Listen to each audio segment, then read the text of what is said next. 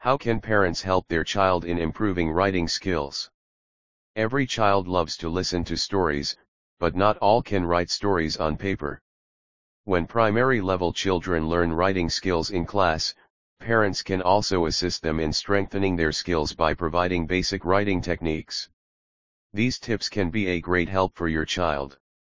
Take a look at the given below tips motivate your child to write one composition per week giving writing assignments each week can boost your child's writing skills.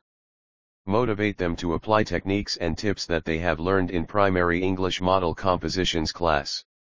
You can give them a topic to write about. Ask your child to be descriptive in compositions remind your child to properly describe the story. It can also be frustrating for them to convey messages in a written way if they are lacking in vocabulary.